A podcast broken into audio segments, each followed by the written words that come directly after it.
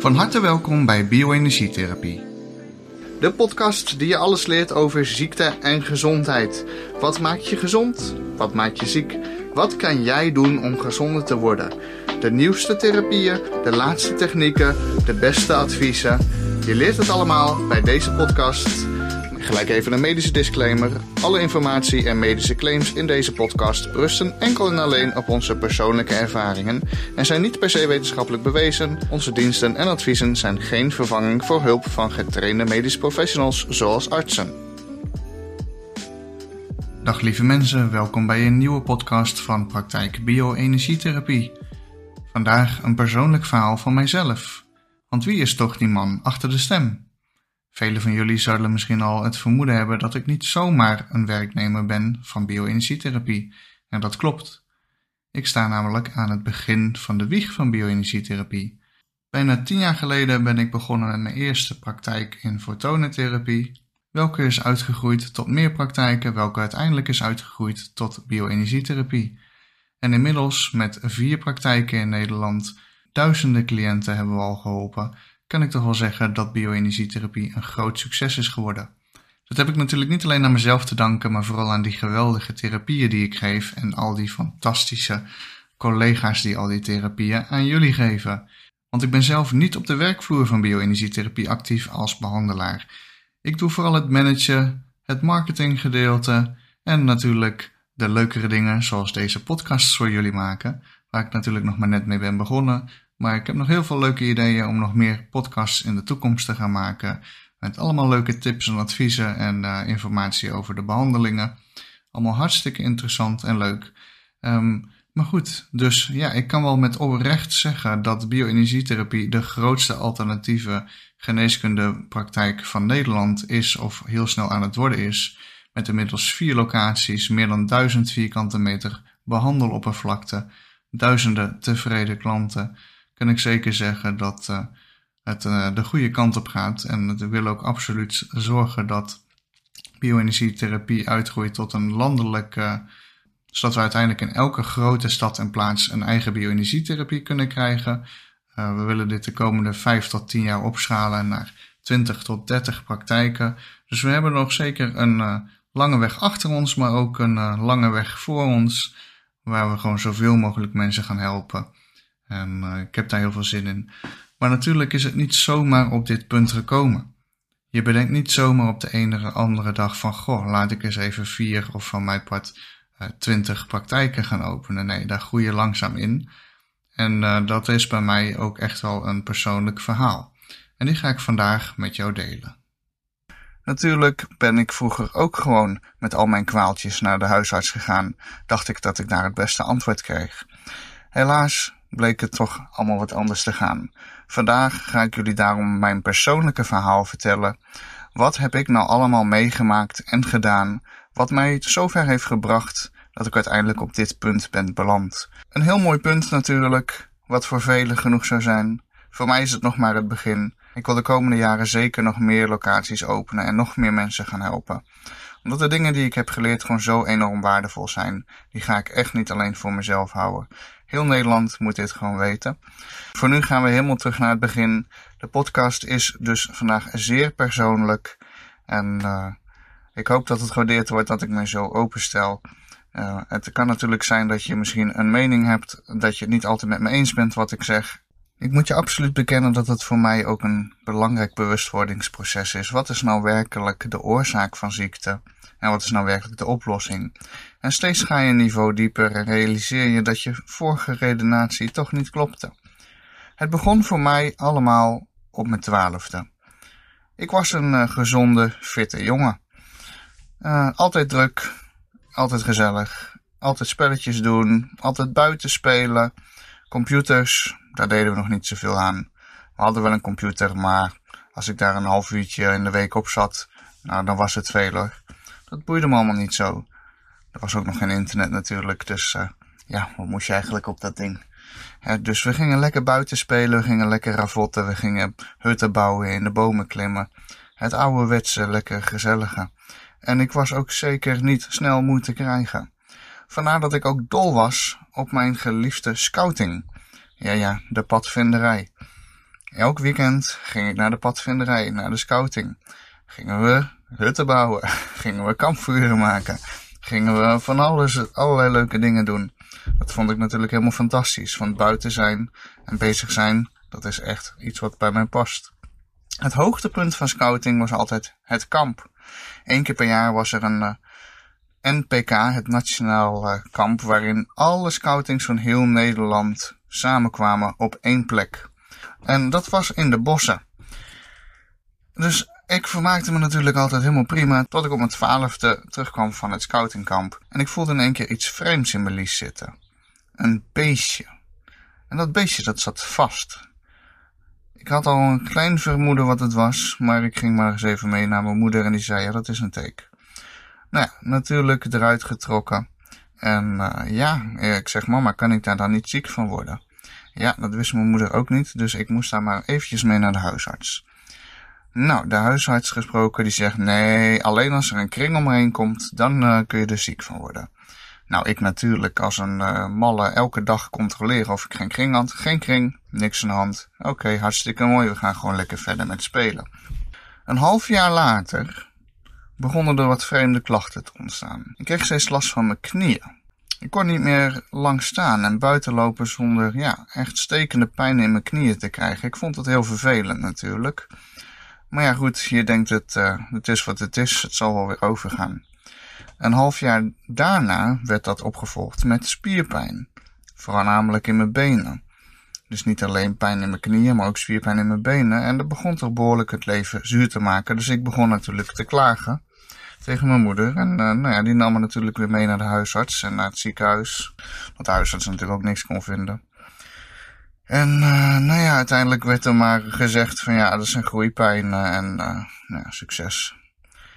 Alleen de groeipijnen gingen niet over en ze werden alleen maar erger. En ik merkte dat ook mijn conditie steeds verder achteruit ging en ik steeds slechter mee kon komen met mijn leeftijdsgenootjes. Dus uh, vier jaar verder, zo rond mijn zestiende, was ik het echt helemaal zat. Ik heb een uh, noodbrief geschreven aan mijn huisarts met overal waar ik last van had. En, uh, en inmiddels was dat niet alleen spierpijn en gewrichtspijn, maar was dat ook duizeligheid, concentratieproblemen veel hoofdpijnen, veel keelpijnen, regelmatig keelontstekingen. Ja, de huisarts die wou me natuurlijk al te graag helpen, maar hij had al zijn testjes al gedaan en hij kwam er niet achter wat mij mankeerde. En uh, ja, dat was gewoon het einde van het verhaal. En voor de rest uh, nog vele malen natuurlijk ook geprobeerd in de reguliere zorg antwoorden te krijgen, maar uh, dat zat er gewoon helaas niet in. Dus ja, je bent 16, je, je kunt natuurlijk ook niet heel veel, maar je gaat maar gewoon research doen op internet. Wat kan het allemaal zijn? Wat voor klachten heb ik, wat hierbij past? En uh, ja, daar kwam ik nog niet helemaal uit, dus ik sukkelde maar wat door. Natuurlijk op een gegeven moment moest ik werk gaan zoeken, want je wil natuurlijk centjes bijverdienen. Ik dacht, ik moet gewoon slim zijn. Dus uh, ik was altijd al een klein handelaartje, dus ik begon een handel in gebruikte laptops. Die kocht ik dan via het internet, via de marktplaats, dat toen allemaal nog super nieuw was, in. En die verkocht ik dan gewoon in de lokale krant aan de mensen die nog geen internet hadden. En er zat nogal een aardig prijsverschil in. De prijs in de lokale krant waren gemiddeld 75% hoger dan op marktplaats. Dus dat was een hartstikke goede handel en zo verdiende ik gewoon door één laptop per week te verkopen. Meer dan mijn maatjes die uh, drie dagen in de week aan het vakken vullen waren. En ik hoefde daar praktisch niks voor te doen. Dat was al een eerste wijze les dat uh, hard werken niet altijd de beste oplossing is. Je moet ook slim werken. En gedurende de jaren daarna merkte ik natuurlijk ook dat mijn lichaam mij ook beperkte om hard te werken. Ik nam een baantje bij Combi Fotowinkel, waar ik foto's ging afdrukken, foto's maken, fototoestellen verkopen. Hartstikke leuk werk natuurlijk, maar het is wel de hele dag staan. En dat is iets waar mijn benen toch niet zo heel erg enthousiast over waren. Maar goed, ik wou graag ondernemer worden, dus ik heb detailhandel gestudeerd. Dus ja, ik zou toch eerst uh, in die detailhandel moeten werken. Maar ik kreeg er snel door, dit ga ik niet volhouden op lange termijn. Als ik geen antwoorden krijg wat mij mankeert, als ik niet vind waarom mijn lichaam mij zo in de steek laat, zal ik slim moeten werken. En ik dacht, nou, dat handel, hè, dat is toch een, uh, een goed iets, maar dan moeten we dat via internet doen. Dus uh, op mijn achttiende levensjaar kreeg ik een uh, gouden idee. Ik dacht, als we nou gewoon allemaal van die kleine ledlampjes in een grote lamp stoppen, dan kunnen we daar halogeenspotjes en gloeilampen mee vervangen en dat is super energiezuinig. Nou, inmiddels weet natuurlijk iedereen wel wat een ledlamp is. Toen bestond dat nog helemaal niet. Dus ik kon het ook niet ergens kopen om te verkopen. Nee, ik moest dat maar zelf in elkaar gaan zetten. Nou, dat is natuurlijk uh, niet te doen, want je hebt allemaal regeltjes. Dus zo, na lang zoeken, kwam ik uiteindelijk in contact met een Chinese fabriek. Die, die uh, Chinese fabriek die ledlampjes maakte. En uh, nou ja, die zag wel wat in mijn idee om daar kleine, meerdere kleine ledlampjes in een grotere lamp te stoppen. ze hadden er al wel wat mee geëxperimenteerd voor andere klanten. En nou ja, zo kwamen de eerste samples, liet ik ontwikkelen. In eerste instantie met name om halogeenspotjes te gaan uh, vervangen. En uh, ja, achteraf gezien was dat nog lang niet helemaal zo'n goed product. Maar het was toen gewoon echt het beste wat je kon krijgen. Dus nou, ik liet in China mijn eigen ledlampjes produceren volgens mijn wensen. Uh, de webwinkel stond al online en mensen konden al bestellen, maar de producten waren nog helemaal niet op voorraad. Die waren nog in de maak, zeg maar. Die zouden pas weken later binnenkomen. Maar ik denk, nou, ik begin gewoon vast aan het bouwen van die webwinkel. En de bestellingen stroomden gewoon binnen. Terwijl ik gewoon echt gewoon helemaal geen reclame had gemaakt of niks. Dus ik dacht van, hey, dit is best misschien nog wel eens een goed idee. Ja, en dan uh, kom je natuurlijk snel op het punt dat je meer voorraad moet hebben. En ja, als net 18-jarige jongen, uh, ik had niet zo heel veel geld. Want uh, ja, ook, ook, al verdiende ik wel leuk met mijn laptophandel. Dat ging natuurlijk allemaal vooral in leuke uitjes, dingetjes kopen voor mezelf. En ja, sparen was nog nooit echt mijn goede sterkste punt geweest, zeg maar. Maar ik denk dat dat voor de meeste mensen van die leeftijd geldt je denkt dan toch van gewoon lekker genieten. En dat sparen komt later al een keer. Dus uh, gelukkig gewoon mijn moeder uh, mij helpen en uh, heeft een lening afgesloten zodat ik de voorraad kon gaan aanleggen om dit idee echt groot uit te kunnen rollen. En dat is in de jaren daarna uitgegroeid tot een gigantisch bedrijf. Nou ja, goed, gigantisch. Voor, voor mijn doen, voor jonge twintiger, was het toch zeker een heel interessant bedrijf. Het eerste jaar verkocht ik voor 200.000 euro aan ledlampen. Het tweede jaar voor 400.000 euro aan ledlampen. Het derde jaar voor 800.000 euro aan ledlampen. En uh, dus dat groeide als kool. En uh, ja, dat was op zich hartstikke mooi. Natuurlijk begin je zelf met een uh, zolderkamertje met alle lampjes op vooruit. Op een gegeven moment was dat niet meer houdbaar, dus dan zoek je distributiebedrijven. Maar op een gegeven moment liep het gewoon helemaal de klauwen uit en het werd gewoon te groot voor mij. Waardoor ik zoveel tijd bezig ermee was dat ik het gewoon niet meer leuk vond. Ondertussen was mijn gezondheid nog steeds niet wat het moest zijn. Maar door de goede inkomsten van mijn ledverlichting uh, webwinkelbedrijf had ik wel genoeg financiële middelen om uitgebreid te gaan experimenteren met allerlei soorten therapieën en apparaten en behandelingen om proberen gezonder te worden. En natuurlijk ging het niet alleen om het experimenteren, maar was het ook gewoon een zoektocht naar informatie. Wat maakt ziek? Wat maakt gezond? Want als je weet wat allemaal ziek maakt en wat klachten veroorzaakt, en je kunt daar wat aan gaan doen, dan ben je ook minder ziek. En ook al was het misschien niet doorslaggevende factor, ik wou natuurlijk alles weten wat draagt bij aan dat mijn situatie verslechtert en wat draagt bij aan dat mijn situatie verbetert. Dus ik heb tussen mijn negentiende en mijn 23ste ontelbare hoeveelheden verschillende soorten supplementen geprobeerd, protocollen geprobeerd, behandelingen geprobeerd. Je kunt het zo gek niet verzinnen. Uh, van acupunctuur tot magnetiseren, reiki, gebedsgenezing, allerlei soorten apparaten. De een nog wonderbaarlijker dan de ander. En natuurlijk heb ik me ook enorm verdiept in voeding, allerlei soorten voedingspatronen geprobeerd. En uh, nou, uiteindelijk, na lang zoeken, kom je natuurlijk wel een aantal interessante dingen tegen. Zoals voor mij het hele stralingsfenomeen echt een eye-opener, dat ik er echt achter kwam van hey, wifi en mobiele telefoon en dergelijke, dat heeft echt invloed op je gezondheid, heeft, echt invloed op je slaapkwaliteit. En niet alleen van mij, maar ook voor anderen. Nou, in andere podcasts heb ik daar wel meer over uitgelegd hoe ik daarop kwam dat ik dat echt doorkreeg. Dus dan ga je sowieso al wat anders leven. Je gaat je huis wat anders inrichten. Geen wifi, geen dergelijke. Je doet gewoon alles bekabeld. En dat is natuurlijk hartstikke mooi. Maar het gaf nog geen doorbraak in mijn gezondheid. En ik wist ook nog steeds niet wat mij nou zo ziek maakte. En inmiddels was het toch al wel aardig uitgegroeid tot letterlijk uh, chronisch vermoeidheidssyndroom slash ME. Dus het was een behoorlijk diep geworteld ziektebeeld al. Wat op een gegeven moment voor een omwenteling zorgde was het radionica-systeem. Het radionica-diagnosesysteem meet door middel van frequenties in het lichaam wat voor dingen jou belasten, wat is goed voor je, wat is slecht voor je.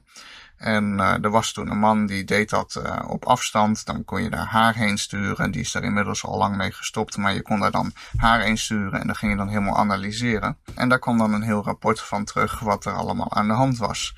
En daar stond in dat ik een hoge candida-belasting had. En een hoge ziekte van Lyme-belasting had. Met de Borrelia burgdorferi. Dus ik dacht echt van, verrek, dus toch. Dus toch die tekenbeet. Want ik had natuurlijk wel heel lang gedacht van, zou misschien toch die tekenbeet wat mee te maken hebben, want daarna zijn de klachten ontstaan. Maar niet zo acuut dat het direct erg opvalt. Nee, in het half jaar, jaar daarna kwamen de klachten. Maar ja, je bent jong, je bent nog aardig vitaal. Hè, je, je, je wordt niet zomaar heel erg ziek. Je immuunsysteem is op zich nog wel aardig erbij. Maar toch werd ik langzaam ziek. En uiteindelijk kwam dus uit dat rapport met dat apparaat wat er werkelijk aan de hand was. Natuurlijk was ik daar nog niet zomaar van overtuigd. Heb ik dat nog uh, bij een aantal bioresonantietherapeuten laten verifiëren. En ook bij reguliere onderzoeken. Bij privé-laboratoriums die wel op de juiste manieren testen. Want de huisarts die test helemaal niet op de juiste manier. Als de huisarts wil testen op Lyme of op een virus, dan kijkt hij alleen of er antistoffen in het bloed zitten. Geen antistoffen, volgens hem heb je dan geen Lyme. Maar zo werkt het natuurlijk niet, want als je al jaren Lyme hebt, dan zijn die antistoffen er niet meer. De Lyme zit er wel, maar het immuunsysteem doet er helemaal niks tegen. En de Lyme heeft in principe gewoon vrij spel. En uh, dan denk je van ja, maar dan ga je toch dood? Nee, dan ga je niet aan dood, want het is natuurlijk nooit zijn doel om jou te doden. Want dan is hij zelf ook dood. Hij doet gewoon net genoeg dat jij gewoon wel in leven blijft, maar dat hij het lekker naar zijn zin heeft. En ondertussen sloopt hij je zenuwstelsel, sloopt hij je, je weefsel, uh, overbelast hij je lever en je hele systeem, waardoor je gewoon heel moe wordt, pijnklachten hebt, concentratieproblemen, noem het maar op. Maar goed, dus ik wist wat me mankeerde. Een hoge candida-belasting en Lyme. Nou, ik, die Lyme, ik wist niet wat ik ermee aan moest. Dus uh, ik had al bij de huisarts een paar maanden antibiotica gekregen. Nou, daar was ik helemaal aan onderdoor gegaan. Dus ik denk, nou, dat uh, weet ik niet wat ik daarmee moet. Maar de candida, dat was voor mij iets nieuws. Daar had ik nog nooit van gehoord wat dat uh, precies inhield. Dus ik ging me eerst maar eens verdiepen in die candida. Nou, en het bleek dus een gistschimmel te zijn die in de darmen leeft. Maar door een uh, lage weerstand en, en uh, ook door bepaalde voeding kan het zo zijn dat hij veel te dominant in de darmen wordt en dan in de bloedbaan terechtkomt en allerlei organen gaat belasten. En uh, ja, dat bleek toch een heel belangrijk issue. Waar het dus mee begon was dus van zelf jarenlang ziek zijn, zoeken naar ziekteoorzaken en gezondheid een uh, bedrijf hebben waardoor je gewoon uh, voldoende financiële middelen hebt om uitgebreid te experimenteren. En daardoor heel veel informatie, heel veel therapieën tot je kan nemen en kan kijken wat werkt, wat werkt niet en hoe zit het nou echt, allemaal echt. En uiteindelijk kwam ik er dus achter wat er aan de hand was. Hè, Candida en Lyme. Nou, met de Candida heb ik het onder controle weten te krijgen met een dieet en, uh, en speciale aanpassingen aan mijn voeding en levensstijl. Ondertussen was ik natuurlijk nog druk bezig met mijn ledlampenbedrijf. Maar zoals ik jullie toen straks al vertelde, dat werd gewoon veel te druk. Ik was het op een gegeven moment gewoon helemaal zat. Uh, dus ik kan wel zeggen dat ik in die tijd gewoon echt niet gelukkig was. Niet blij zijn met je gezondheid. Wel weten wat er mankeert, maar niet de oplossing kunnen vinden. Dus had ik een oproepje gezet van als iemand weet wat nou echt goed helpt bij de ziekte van Lyme, mail mij dan, want daar worstel ik nog steeds mee. Nou, na twee jaar lang kwam er iemand die stuurde mij een mailtje en die zei: Hey Kai, ik uh, schrijf een boek over de ziekte van Lyme en alternatieve geneeswijzen en verzamel daarin allemaal ervaringen. En dat boekje heette Licht op Lyme. En uh, wat ze mij mailde was van, ik kan je nu al verklappen dat heel veel succesverhalen te danken zijn aan laser, biofotonentherapie en nieuw soort therapie. En ja, dat wou ik je alvast verklappen, want dat is echt heel opvallend dat zoveel mensen daar zo enorm baat bij hebben. Dus ik ging natuurlijk eens eventjes uh, kijken online. Wat is dat dan, dat laserbiofotonentherapie? Nou, en hoe ik het toen zag, was het gewoon een lichtunit met, wat, met allemaal wat rode lampjes erin. En uh, nou ja, daar moest je dan onder gaan zitten. En dat moest je dan beter maken. Nou, ik denk dat is natuurlijk gewoon belachelijk. Want hoe kun je nou beter worden door onder wat lampjes te gaan zitten? Maar ja, goed, kijk, als er zoveel mensen waren met Lyme, wat in mijn ogen dus een extreem moeilijk behandelbare ziekte was, want ik was mijn eigen patiënt en de moeilijkste patiënt die je maar kan voorstellen, want echt niks hielp bij mij wat bij anderen hielp. Echt alle fantastische dingen die ik mij kon vinden die voor anderen gigantisch hielpen, deed bij mij gewoon niks. Of het maakte het erger, of het deed gewoon niks. Maar uh, er was gewoon beweging in te krijgen. Dus ik denk, nou, dan gaan die paar lampjes gaan echt geen verschil maken. Ik was natuurlijk altijd aan het creëren van, uh, ik ga de oplossing vinden. De oplossing komt naar me toe. Dus ja, uh, voorwaarde daarvan is ook dat elke kans die op je pad komt, die mag je natuurlijk niet afslaan. Want je kunt natuurlijk niet gaan zeggen of hopen. Hè, en ik doe dat dan vanuit mijn eigen kracht. Dat ik denk van, nou, ik trek het naar me toe. Een ander die gaat misschien, die gelovig is, die gaat misschien bidden om een oplossing. Ja, als vervolgens je dan oplossingen aangereikt worden, mag je die natuurlijk niet afslaan. Want ja, dan is het natuurlijk een beetje tegenstrijdig. Dus ja, ik moest er toch wat mee gaan doen. Dus maakte een afspraak bij uh, een uh, mevrouw die uh, bij mij in de regio met het apparaat werkte. Nou, die had een wachttijd van drie maanden. Ik denk, nou, dat is dan weer mooi. Maar goed, ik geloofde er toch niet in, dus ik denk, maakt ook niet uit. Ik kan nog wel drie maanden erop wachten. En uh, nou, drie maanden later was het eindelijk zover. Ik mocht erheen. Nou, ik daarheen en uh, onder die lamp liggen. Ik kwam thuis van de behandeling van de fotonen, laserfotonentherapie. En uh, ja, ik voelde mij toch wel heel erg vreemd. Ik voelde mij heel erg rustig. Heel erg zen. Heel erg relaxed. Een innerlijke rust was over mij gekomen, waarvan ik niet wist dat die bestond. Ik ben iemand die altijd druk is, ADD, heel veel gedachtes. Nooit stil kunnen zitten. Maar ik voelde me zo kalm, van binnenuit, een soort innerlijke rust. Door gewoon onder die lamp te hebben gelegen, voelde ik mij zo rustig, zo vredig, zo relaxed. Ik zeg de hele tijd tegen een vrouw, ik zeg van, nou, ik weet niet wat er aan de hand is, maar ik voel me zo relaxed. Ik snap er niks van. Het was gewoon echt alsof ik gewoon bedwelmd was of zo. Toen dacht ik wel van, nou, die lampjes doen wel wat. Of ze me van mijn lime hebben helpen, weet ik niet. Maar het is wel een heel bijzonder effect wat ik nog, nog niet eerder had gemerkt. Tenzij ik misschien urenlang had gemediteerd of zo. Maar dat effect van even een kwartiertje onder een paar lampjes gaan liggen en je zo voelen alsof je gewoon een uur hebt gemediteerd, nou, dat vond ik natuurlijk al wel heel bijzonder. Maar de dag daarna voelde ik me zeker nog steeds zo relaxed. En uh, het was eigenlijk niet meer vreemd. Het voelde eigenlijk gewoon wel normaal. En ik merkte dat ik meer energie had. Ik zo, dat is toch interessant. De dag daarna was ik doodmoe ik die vrouw bel. Ik zeg, nou, ik ben hartstikke moe. Oh nee, is hartstikke normaal, want uh, je immuunsysteem die moet druk bezig nu. Hè? Dat kost veel energie, dus uh, komt goed. Nou, anyway, uh, ik ging dus één keer in de week daar de behandelingen doen. Nou, na drie, vier weken merkte ik gewoon dat mijn energie echt weer terugkwam. Veel sterker terug dan voor de behandelingen. Mijn pijnen die begonnen weg te trekken. En na een week of zes, ja, ik kwam echt op een, op een keerpunt, zeg maar, dat ik echt realiseerde van, halleluja, ik heb gewoon de oplossing misschien wel gevonden voor waar ik al zoveel jaren mee zit. En dat was natuurlijk voor mij een enorm emotioneel moment. Ik kan me nog heel goed herinneren dat ik uh, in de auto uh, zat op de terugweg van haar naar huis. En dat ik gewoon daar in de auto besloot van ik ga hier ook mensen mee helpen. Ik ga ook dit werk doen. En echt een seconde nadat ik dat gewoon tegen mezelf zei en besloot, barst ik gewoon in huilen uit. Gewoon niet normaal. Ik krijste alles bij elkaar. Gewoon niet om van verdriet, maar gewoon van een soort van. Gewoon omdat ik gewoon in mijn hart, gewoon in, in al mijn ziel gewoon voelde van dit is gewoon wat ik gewoon moet gaan doen. Dit was waar gewoon al dat lijden voor was. Want je vraagt jezelf natuurlijk af van waarom, waarom ik? Nou, ik, toen realiseerde ik me, oké, daarom. Zodat ik gedwongen werd om tot dit punt te komen dat ik dit ontdekte en dat ik gewoon besloot om daar mensen mee te gaan helpen. En toen veranderde vrij snel mijn leven. Uh, want uh, nou ja, die ledlampenhandel was ik inmiddels al lang klaar mee. Dus uh, nou, dat heb ik succesvol weten te verkopen en ben ik mijn bedrijf gestart. En toen ben ik mijn praktijk begonnen. Dus ik ben naar de leverancier gegaan van die fotonentherapie in Nederland. En ik zeg, nou, ik zeg, ik wil graag een praktijk gaan oprichten hiermee.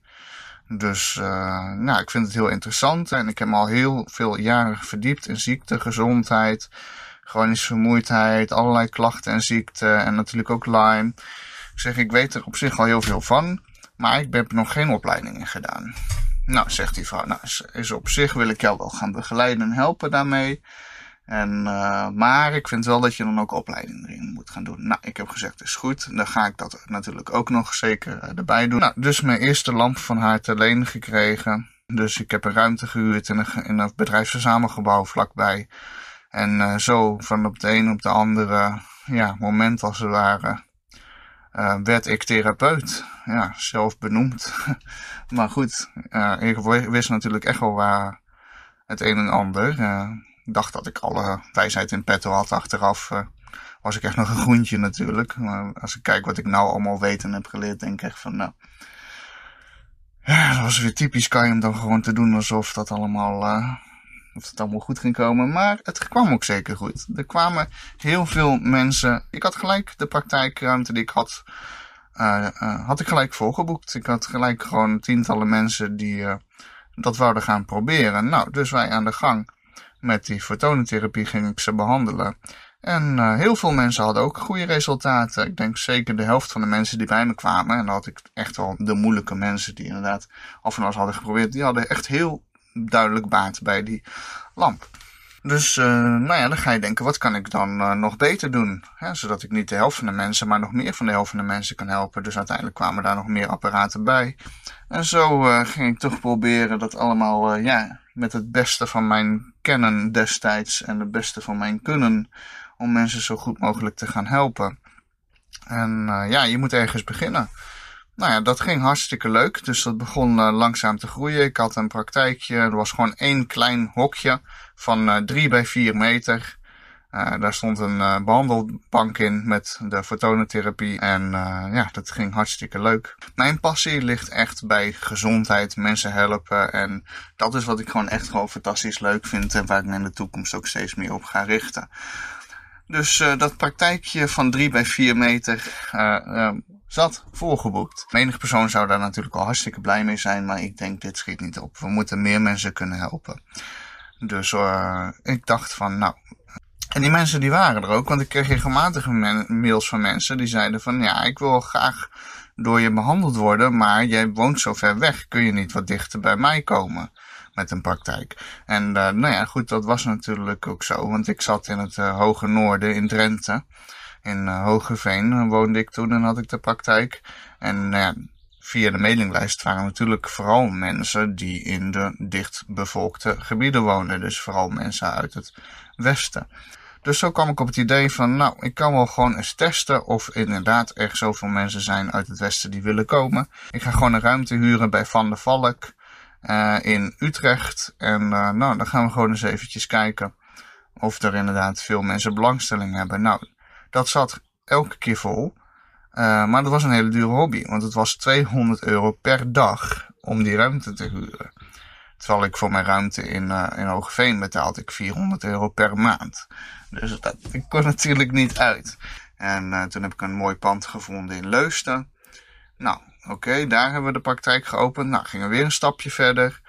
Uh, ik had twee losse behandelkamers voor de fotonentherapie. Dus dan hoefde ik zelf maar uh, twee dagen in de week te werken. Terwijl de assistenten zeg maar drie keer zoveel werkte. Nou, dat ging hartstikke mooi en zo hebben we dat jarenlang gedaan.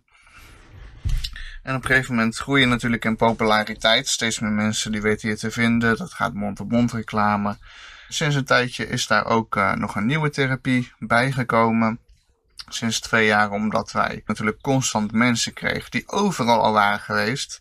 En uh, regelmatig kwam daar toch een bepaalde therapie naar voren. Dat was bioresonantietherapie. Heel veel mensen zeiden, ja, ik heb al heel lang bioresonantietherapie gehad en dat heeft me best heel goed geholpen, maar tot een bepaald punt. En dat bleef constant maar terugkomen. Dus ik had altijd zoiets van, ah, die bioresonantietherapie, dat doet wel wat, maar is niet sterk genoeg. want ik, ik hoorde al verhalen dat mensen gewoon 40 behandelingen hadden gehad. En uh, ja, waren ze voor de helft beter. Terwijl in mijn ervaring was het gewoon, als je bij mijn praktijk kwam en je deed 20 fotonentherapiebehandelingen, nou, dan was je echt helemaal klaar. Dus ik denk, nou, twee keer zoveel behandelingen voor de helft van het resultaat, dat uh, schiet niet op. Maar op een gegeven moment begon ik natuurlijk wel te denken, maar als het wel werkt, misschien is het toch wel een goede aanvulling. Ja, misschien dat we in plaats van 20 fotonentherapiebehandelingen wel met uh, 10 of 15 fotonenbehandelingen, als we die bioresonantie erbij gaan doen. Dus ik denk, nou, ik ga me daar toch eens wat meer in verdiepen. En inmiddels had ik natuurlijk ook al een heel bewustzijnsproces doorgemaakt. Doordat je leert van, nou, wat is nou eigenlijk de werkelijke oorzaak van ziekte en gezondheid. En dat je doorkrijgt dat alles is toch trilling en informatie. En dat ik die bioresonantietherapie en de principes waarop dat werkte, vond ik gewoon fascinerend en machtig interessant. Dus ik heb daar eerst een opleiding in gevolgd. Omdat ik gewoon denk, nou, ik ga gewoon eerst de opleiding erin doen. Nou, dat vond ik toch zo, uh, zo interessant dat ik dacht, nou ga het gewoon de, erbij doen als test en uh, kijken wat de reacties zijn van mensen. Nou, die waren heel positief. En ook vooral van mensen waar ik inderdaad met de vertonentherapie en andere technieken die we gebruikten tot een bepaald punt kwam, maar niet verder, kon ik met die bioresonantie dan toch echt weer een doorbraak creëren. Dat ik echt vrij snel overtuigd was van ja, dit is echt wel een toegevoegde waarde. Zou het biofotonentherapie kunnen vervangen? Nee, nooit. Ik zou nooit en ten nimmer zeggen van ik stop met mijn laserbiofotonentherapie en ik ga alleen bioresonantietherapie doen. Nee, daarvoor is het in mijn ogen is uh, biofotonentherapie gewoon veel te krachtig en het is gewoon uh, bioresonantietherapie vind ik echt een, zeer wonderbaarlijke therapie en het is echt enorm bijzonder. Maar als je de kracht van echt van die laserbiofotonentherapie kent en doorhebt en snapt waarom het werkt, dan snap je van dat is echt de basis. En dat is en blijft de basis van mijn praktijk en mijn behandelprotocol. En ook van de nieuwe projecten waar ik nou mee bezig ben om het mainstream te gaan maken. En ik heb inmiddels ook een uh, eigen kleine versie van de fotonentherapielamp hebben we op de markt gebracht. Heb ik samen met de Nederlandse importeur en de producent laten ontwikkelen. Want door de jaren heen bleken gewoon regelmatig mensen te zeggen van ja, heb je niet uh, een lamp voor thuis? Kan ik niet zelf zo'n lamp kopen? Want mensen, we zijn op een gegeven moment natuurlijk zo enthousiast. Als je nou gewoon je hele leven lang met klachten hebt rondgelopen of jaren met klachten hebt rondgelopen en niemand zegt dat hij je kan helpen. Uh, de dokter zegt nou, je moet er maar mee leren leven. En je ontdekt dan een therapie wat jou gewoon fantastisch helpt en je voelt je gewoon beter dan uh, voorheen. Zelfs voordat je überhaupt die klachten kreeg. Dan denk je van nou, dat apparaat wil ik ook hebben. Maar ja, zo'n grote vertoonlamp is 15.000 euro. Dus dat hebben de meeste mensen niet liggen. Maar ondanks dat waren er toch nog wel regelmatig mensen die gewoon zo'n lamp kochten. Dus ik denk, nou, dat is toch iets wat toegankelijker gemaakt moet worden voor al die mensen die dat ook graag willen. Dus heb ik samen met de importeur en de producent een kleinere lamp laten ontwikkelen. Nou, die kost dan 5.500 euro. Dat is zeker nog steeds een heleboel geld. Maar als je ziet wat dat uh, voor verbetering geeft aan je levenskwaliteit, Plus zo'n lamp die gaat 20 jaar mee. Dus uh, ja, die koop je niet voor even, maar die koop je echt voor een hele lange periode. En daar kan niet alleen jij, maar je hele familie natuurlijk van mee profiteren. Dus dat betaalt zichzelf gewoon op lange termijn dubbel en dwars terug. Alleen al aan de voordelen die je van krijgt van meer energie en dergelijke. Dus dat is natuurlijk ook leuk dat ik dat er gewoon uh, bij ben gaan doen. En uh, mocht je daar interesse in hebben, moet je gewoon even kijken op de site van Medifoton, medifoton.nl. En uh, daar kun je hem eh, bestellen. En Jolanda, de eigenaar van, die weet er alles van. Dus dat was natuurlijk al een belangrijke stap om de therapie toegankelijk te maken. Dat ik meer mensen kan helpen. Want niet alleen kun je nou mensen in de praktijk helpen. Je kunt ook zorgen dat je gewoon, uh, zeg maar, mensen een eigen apparaat kunnen kopen. En dan kunnen ze thuis verder. En dan kan ik weer in de praktijk voor, met de volgende verder. Maar natuurlijk bleef er ook gewoon een grote wens om verder uit te breiden. dus er kwam een tweede praktijk bij. En uh, toen, ja, toen had ik twee praktijken en, nog wat meer personeel. En toen begon mijn rol langzaam te veranderen van, ja, van therapeut naar werkgever, naar ja, nog meer uh, intensiever. En marketing kwam natuurlijk bij en reclame. En je moet natuurlijk zorgen ook dat alles in goede banen wordt geleid. En toch de wens om nog verder uit te breiden. Dus toen het hele bio-energietherapie verhaal echt begon te lopen, nog een locatie erbij geopend. Waar er dus, nu hadden we dus Amersfoort en we hadden een tweede locatie, een groot pand in Denesvaart. En we hebben nou ook natuurlijk Zwolle en Emmen. Dus uh, daarmee hebben we al een aardig groot bereik. En ik ben nu bezig met Breda. In de toekomst zal ik nog in Leeuwarden, Groningen, iets bij Almere of Amsterdam in de buurt. Dus er zijn zeker op korte termijn de komende jaren nog zeker interessante ontwikkelingen te verwachten. Wellicht wil ik het ook openstellen voor franchisers. Dat je gewoon je eigen bioenergietherapie kan beginnen zonder dat je dus veel kennis hoeft te hebben van de therapie. Want je werkt gewoon volgens de standaard protocollen. En je kunt ook natuurlijk gewoon uh, ervaren personeel uh, in dienst nemen. Maar dat uh, kan nog helpen om nog verder sneller te groeien. Dus ja, een hele weg tot nu toe van Jochie van 12 die de ziekte van Lyme kreeg, die zijn leven heeft gezocht naar antwoorden. Dat uiteindelijk zijn 25ste de antwoorden kreeg. En inmiddels ben ik 34. heb ik vier praktijken, duizenden mensen geholpen. En sta ik gewoon aan het begin van een mega groot project, wat gewoon enorm nog gaat groeien.